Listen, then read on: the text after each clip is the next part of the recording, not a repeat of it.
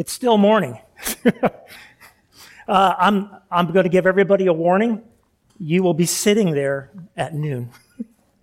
um, and what I mean by that is, listen, we have camp out. Who said you were going home anyway? You all brought, brought your tents, right? And brought the food. It's all, it's in the fridge, right? So we're to, we can go all day. Can I get an amen? Wow. Guess what? I'm going to go home before I come back. So, so we are in, where are we? Thanks, guys. They helped me out. I didn't even have to really touch it. Uh, we're in the book of James. Praise the Lord. We're going to get through this book whenever, I don't know, but um, we're in James chapter 2. So if you could turn in your Bibles uh, to the book of James. Now, if you want, I have also everything I'm going to read from the Bible, except for a couple of verses, is all going to be up on the screen, so you can take a look at it up there as well. Um, it's been a week for me. So it, has been a, been a week. I, I've been ill. I dealt with a fever. I dealt with, went to my stomach, everything that comes with that. No, no details there. Um, I facilitated Wednesday night. Those of you who are here, I felt absolutely horrible Wednesday night. I was barely standing. I'm talking to Mike and I was like, I'm barely moving here. Um, but praise the Lord. He, he gives us strength beyond our, as he gives us wisdom, he also gives us strength. Um, preparing this message, I've been chewing on this message for two to three weeks. And at 4.30 yesterday afternoon, everything got blown up. Why did it get blown up? Because I decided to dig a little bit deeper on what I thought I was going to talk about or where I thought this was, was going to go. And I, I want to say, well, I love it when the Lord does that, but some, my flesh is like, no, I've heard you talk about it. Others have talked about it. No, Lord, please don't. So, yeah. So I didn't get any sleep last night, and God is good, right? Okay, so I'll go ahead and thank you guys. Um, James chapter 2, verse 1 through 13. We'll read the whole thing and then we'll start parsing it. So, my brethren, do not hold the faith of our Lord Jesus Christ, the Lord of glory, with partiality. For if there should come into your assembly a man with gold rings in fine apparel, and there should also come in a poor man in filthy clothes, and you pay attention to the one wearing the fine clothes and say to him, you sit here in a good place, and say to the poor man, you stand there, or sit here at my footstool, have you not shown partiality among yourselves? and become judges with evil thoughts? Listen, my beloved brethren, has God not chosen the poor of this world to be rich in faith and heirs of the kingdom which he promised to those who love him? But you have dishonored the poor man. Do not the rich oppress you and drag you into the courts? Do they not blaspheme that noble name by which you are called? If you really fulfill the royal law according to the scripture, you shall love your neighbor as yourself, you do well. But if you show partiality, you commit sin and are convicted by the law as transgressors. For whoever shall keep the whole law and yet stumble in one point, he is guilty of all. For he who said, do not commit adultery also said, do not murder. Now, if you do not, now if you do not commit adultery, but you do murder, you have become a transgressor of the law. So speak and do as those who will be judged by the law of liberty. For judgment is without mercy to the one who has shown no mercy. Mercy triumphs over judgment. Amen. Let's pray. Father, we thank you, Lord, for this blessed day you've given us. Lord, just thank you for worship today. Thank you, Lord, that we can draw in with the sacrifice of praise, Lord. Thank you for Sunday school, Lord, anointing Mike to just give us a strong word from the, from the Gospel of Mark in the first chapter, Lord. We just thank you for this day and what you've given us, Lord, for the events coming up this evening and tomorrow. We're also thankful. Lord, we're just thankful to be here. In your name we pray. Amen. What I forgot to mention is uh, I wasn't feeling well last week, and then as I was preparing this message, then I got a sty in my eye. I'm rhyming, but yeah, so that seems to be better now. But it's just it was a rough week, just everything hitting all at once. So, but but again, he's good. So let's take a look at James chapter two, verse. Look at one. My brethren, and we're going to move a little quick because I'm trying to be mindful of time and we have communion as well. My brethren, do not hold the faith of our Lord Jesus Christ, the Lord of glory, with partiality. I bolded two words, hold and partiality. Hold, the Greek word for that is echo. Echo, echo, apparently, but it's echo. So to hold something, right? I have the clicker, right? The projector, clicker, whatever you call it. I'm holding it in my hand. So I have it in my hand. I'm keeping it. It's mine. It's my clicker. I can direct which position. Where is the clicker going? Is it going to click over to you or is it going to click over to you? I can push the red light, but I don't want to blind you, right? The little red dot on here. Everybody knows what we're talking about, the red dot. So I can direct it. What I didn't see was the fourth bullet point. If you hold something, if you have direction over it, then you can change it. You can amend it. And what I, what I typed in there is right out of Strong's. I, I, these aren't words that I made up. So you can change it. So now let's look at the first part of verse one. My brethren, do not hold the faith of the Lord Jesus Christ. What does that say now? Don't change it. Whew, that changes a lot of what we just read. And people do have the ability to change it. It doesn't mean it's truth. If they change it, then it's not truth. However, they do. You can turn on the radio. You can turn on the TV. You can watch preachers online. Right? And you go, whoo, that's what he said just didn't seem right. That's because they're holding it, but they're amending it. They're changing it. The last part, the Lord of glory with partiality. I am not, well, let's try to pronounce it. Prosopolempsia. Okay. It means respect of persons. Well, partiality would mean you're partial to one over another. That is respect of persons. It means passing judgment based on outward circumstances.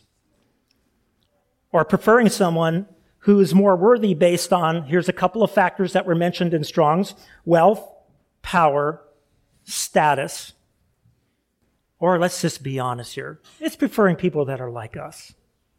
How many here like hanging with people who are like you? Come on, be honest. Right? Right? Preferring people who are more like us. So, praise the Lord. In the, Mike mentioned the prayer for the gentleman. I'm not going to say the names now, um, as this is going to go out, but the gentleman in Utica, New York. Um, praise the Lord. I showed a picture of them on Wednesday. They don't look like the family he's staying with, do they? But they weren't partial, were they? They preached the Lord Jesus to him. He accepted. He got kicked out of his family's homes where he grew up his whole life. So now he lives with that family, the other family that preached the gospel to him. They didn't amend they didn't amend the gospel because he doesn't, he's not like us. He doesn't talk like us. His name's spelled kind of funky compared to what our name is like. He looks a little different than us. Right? So, we are not to amend the faith of the Lord Jesus, the Lord of glory, and we're not to be partial. Verse 2. For now we're going to get into a real world example from James. For if there should come into your assembly a man with gold rings and fine apparel, and there should also come in a poor man in filthy clothes. We'll stop there. Let me read the next verse. You don't have to turn to it or, or look at it. So we have this, the, the two men. One comes in gold rings, fine apparel, and then another man comes in in filthy clothes and you pay attention to the one wearing the fine clothes and say to him, you sit here in a good place and say to the poor man, uh, you stand there, come sit here at my footstool. So that's the context. So back to this. decided to, wasn't going to go this direction, but I looked at gold rings. What was, what's the symbolic? Why would James use this example? That's what I wanted to know. Gold rings, they were given as a token of investment and authority. Uh, I actually read one commentator who said that in the ancient world, in this time frame, that actually you could find street vendors who rented out rings for men because men needed to impress people or they were going to have a dinner party and they wanted to be all I have one ring, okay? But they would they'd be all what's the word? Bling, right? They'd be blinged out. They symbolize favor and credibility with those higher in society. Typically, a ring was trans, was given to somebody because they served a special purpose for a higher up. They were given some special authority, or it was a signet, right? They didn't use email back then. They wrote a letter or whatever. Right? We know the emperors did that. We know royalty did that, but higher ups in society did that as well. And then we also see in the third bullet point, generally, they were worn by rich men or by men who could rent, probably, they weren't really gold, they were probably, you know, gold plated or something like that. Uh, and they were also an adornment, because women wore gold rings as well. They were an adornment for women. So, this guy, we're going to boil this down to turkey run. And I'm not going to put Kurt at the door. I'm going to put myself at the door. So I'm not going to pick on you, Kurt. But we're going to put me at the door. I'm the greeter on a given day, okay? So this person also had fine apparel. Lampros is the Greek word for fine, um, but it means radiant. Radiant, magnificent, bright. As bright, if not brighter, than one of Wayne's Hawaiian shirt. No, I'm sorry. Hey, Wayne, half of my life, ask my family, I wore Hawaiian shirts. Am I right? Of course, I grew up in California, so it was kind of normal and a lot of people did that. But I haven't worn one in years. I need to go buy one just to, I'll come up here and do it. But anyway, um, so I love it. The next is poor man. Uh, pochos, something like that, tochos. The poor man Looking at uh, the Strongs, he's a beggar. He's destitute, right? Destitute of all, remember those three things we talked about? But in Strong's, it actually says he's also destitute of any Christian virtue. He's just a worldly guy coming off the street. And his clothes are unbelievably, and you see filthy clothes, rhiparos. His clothes, if you looked at him, what did he look like? He looked cheap. He looked shabby. He looked morally wicked. He looked defiled. And frankly, dirty. He might have smelled too. Smelled like the streets. Smelled like the world. Right? We've all been there. Maybe not in the physical, but we've all been there in the spiritual, haven't we? Okay? So back to part B of verse 2, or excuse me, verse 3.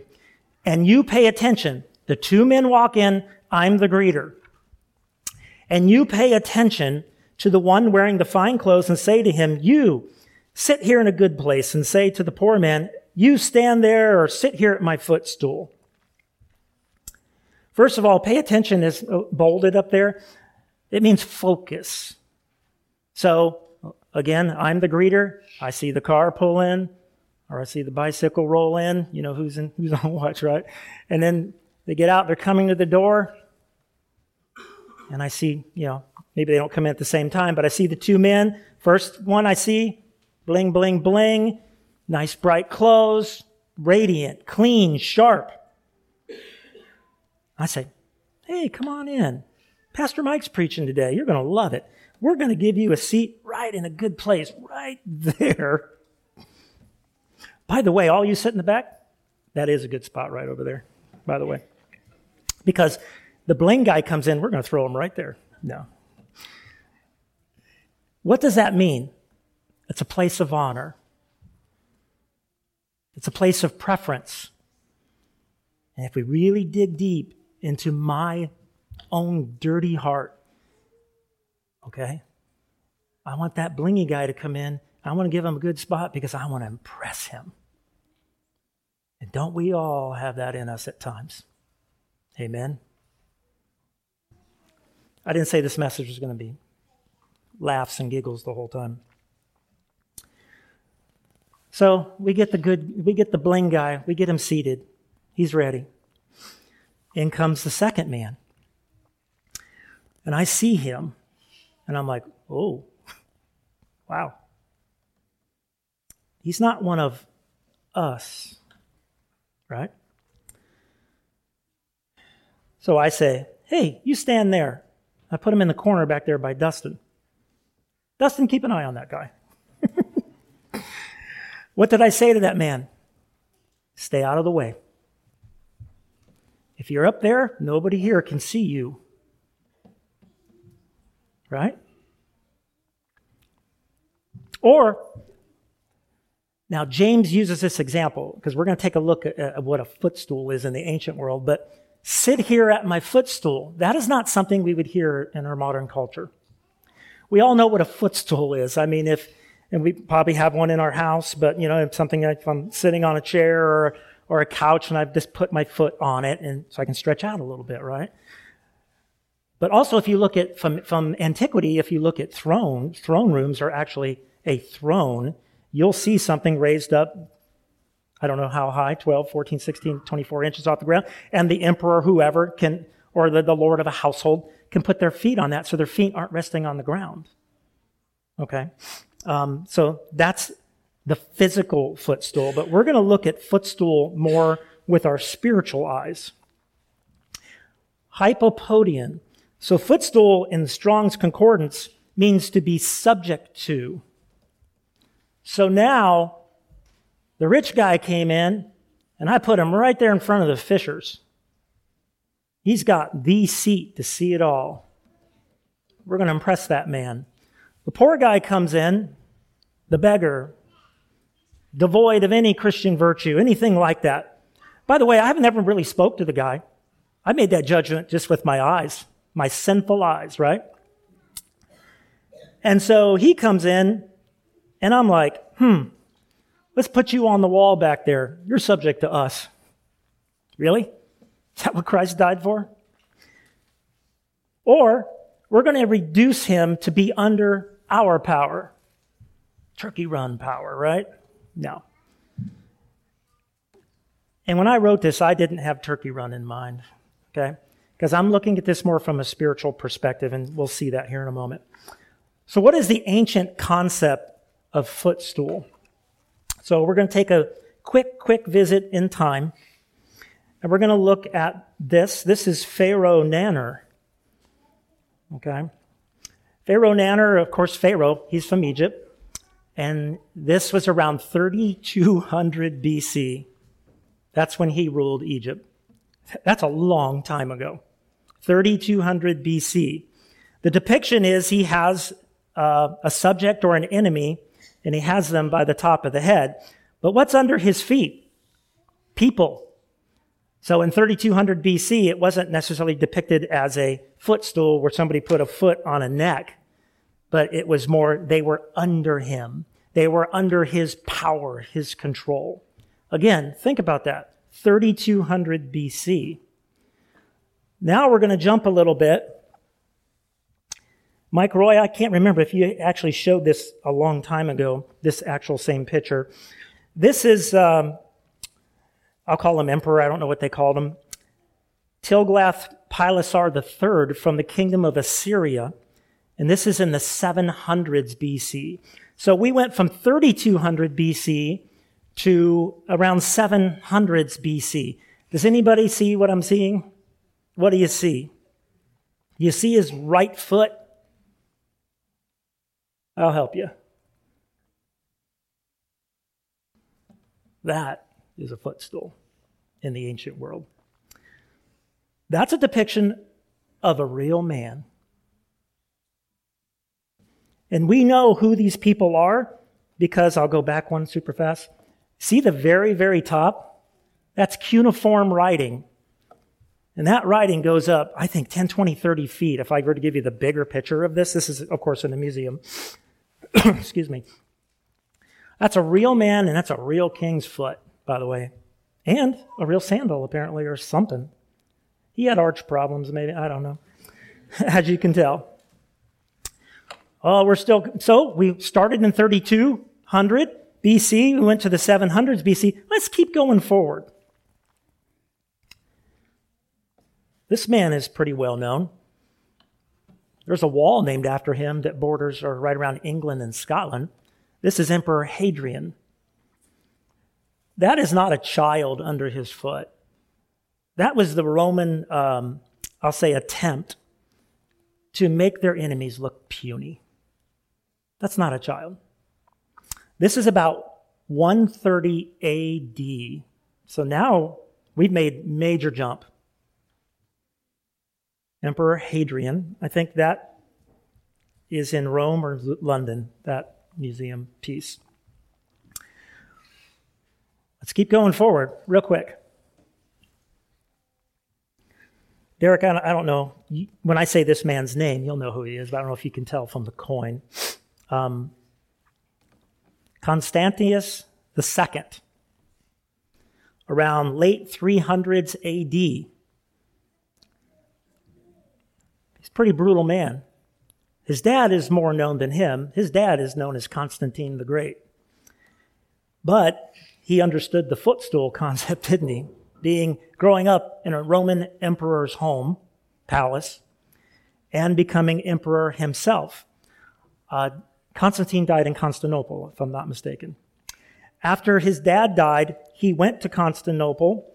They had a big funeral service, and immediately after that service, what I read is he had that whole side of the family murdered immediately after the body wasn't even cold yet. Let's say it like that. And he went in and wiped out part of the family that could threaten him and threaten his position. There was a whole lot more intrigue. I don't have time to go into that as to how he actually got to the throne. There always is intrigue in the history of Rome, as there is in the history of America as well. I looked for photos through different periods of time after this. It is so hard to find depictions of people with their feet on people's necks. I looked at Abu Ghraib prison in Iraq because I know they did it. That stuff is scrubbed out of the internet because I've seen it before years ago. I looked in World War II. I couldn't find it. So the modern concept has kind of been washed away because it's sensitive. But it's a fact of life. It's a fact. And we have footstools in our own lives. So, what is a footstool? So let me go ahead and do some turning. You don't have to turn here, and I don't have the, the verses um, up there. But Matthew 5.35, I'll give you a little more context. It's about Jesus forbidding oaths. He's speaking to his disciples. It's read in my Bible, so yeah, he's speaking to his disciples. Again, you have heard that it was said to those of old, You shall not swear falsely, but shall perform your oaths to the Lord. But I say to you, do not swear at all neither by heaven, for it is God's throne, nor by the earth, for it is his, thank you, footstool. So not only in 3200 BC did they understand it, apparently in eternity they understand that the earth is God's footstool. Does that mean that the earth is less value? I don't think so, no. Just as the poor man that comes in he has just as much intrinsic value as the guy with the rings and the bling. But if you look at it, God's in heaven on his throne, and the earth is his footstool. God is in a position of power over the earth. Of course, he created it. He has the right to do that. Isaiah 66, see if I can find it here real fast. I try to bookmark my stuff quick. There we go. Isaiah 66, 1, the first part, my bookmark just fell to the ground. Thus says the Lord, Heaven is my throne, and earth is my footstool. I think everybody at Turkey Run understands this concept.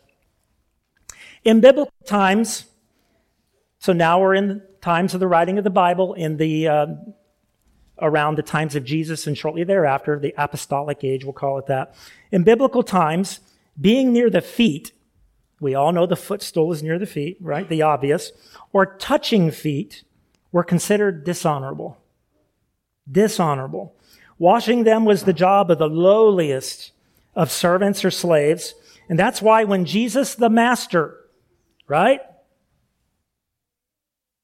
Heaven and the earth is his footstool. That's why when Jesus, the master, washed his disciples' feet, it was so shocking. It was so revolutionary to think that a master would wash his servants' feet.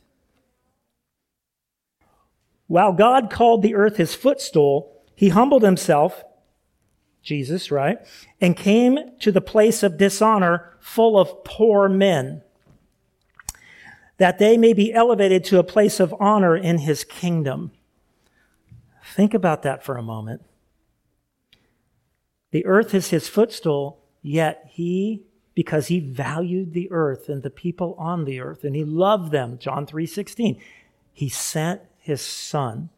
And what did his son do? His son became a man, part of the footstool, part of the poor man that walked in the door that I prejudged. He became the dirty. He associated, let's say it that way. I don't want to say he became. He associated, he lived with the defiled.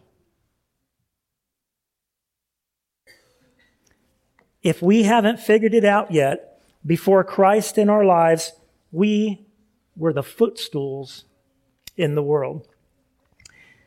We were the beggars. We were the cheap. We were the shabby. We were the defiled.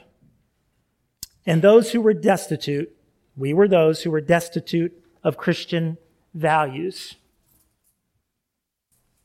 No one is born and immediately has salvation. Unless you believe in universal salvation, but I don't, I don't think we do.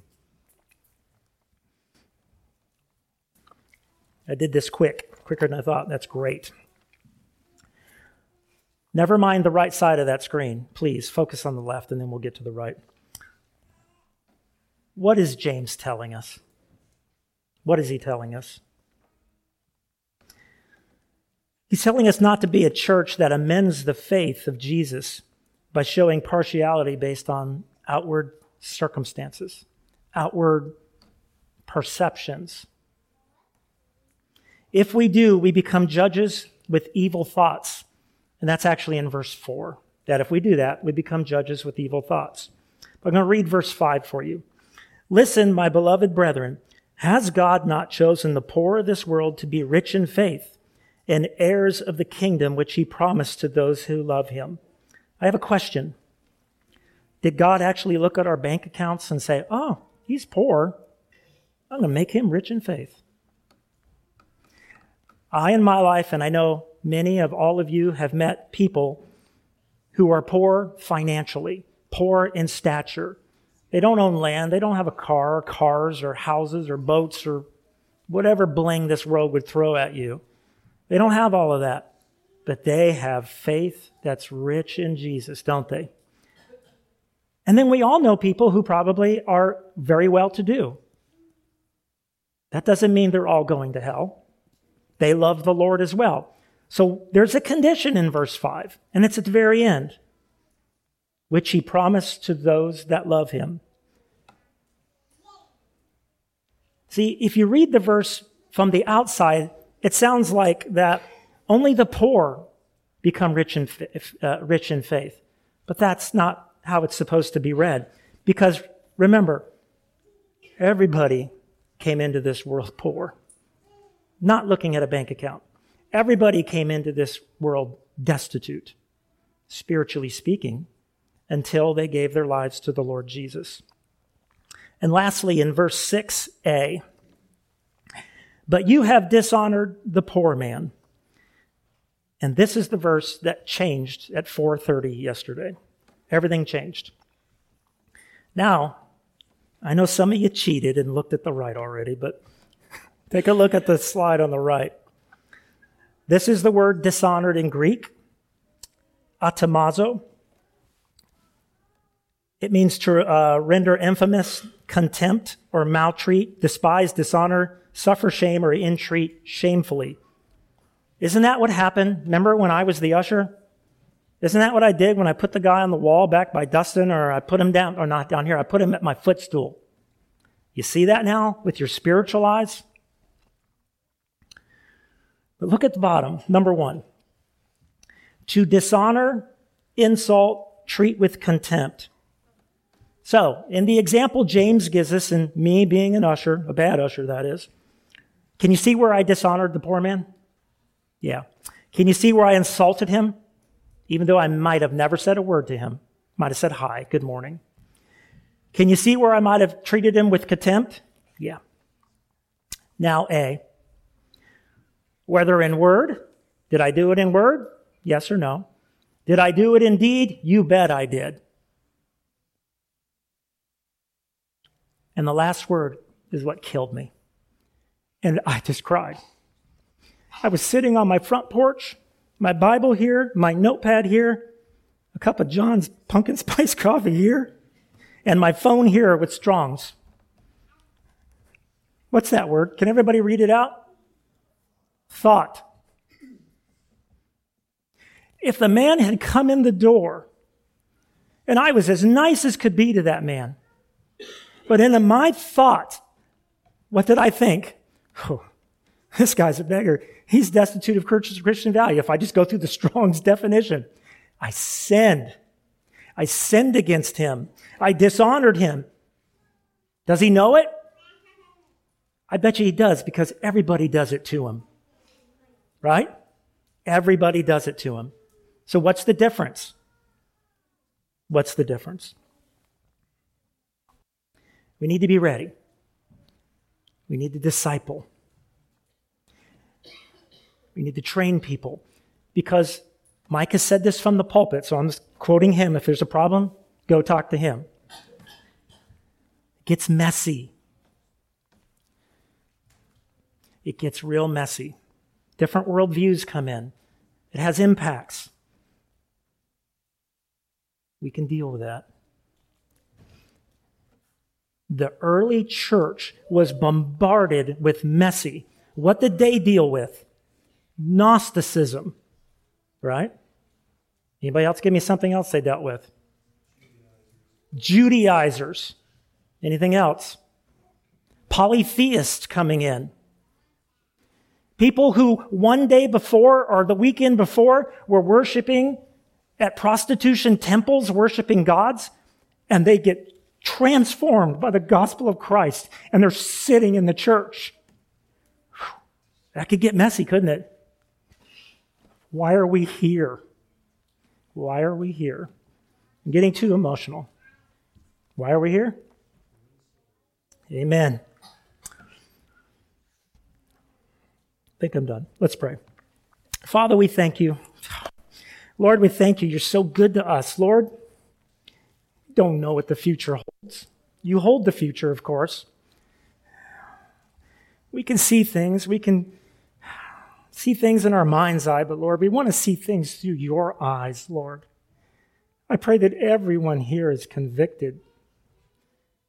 We all are convicted, Lord, that we see this world through your eyes that we see this world and where it's going. Lord, we know people are tired. People are tired of going to churches where it's a big rock show, it's an entertainment center, it's a factory. Lord, where they have marriage seminars where the teacher in the church teaches about marriage, but refuses to use the word husband, wife, or spouse and prefers the word partner. Worldly. We see it, Lord.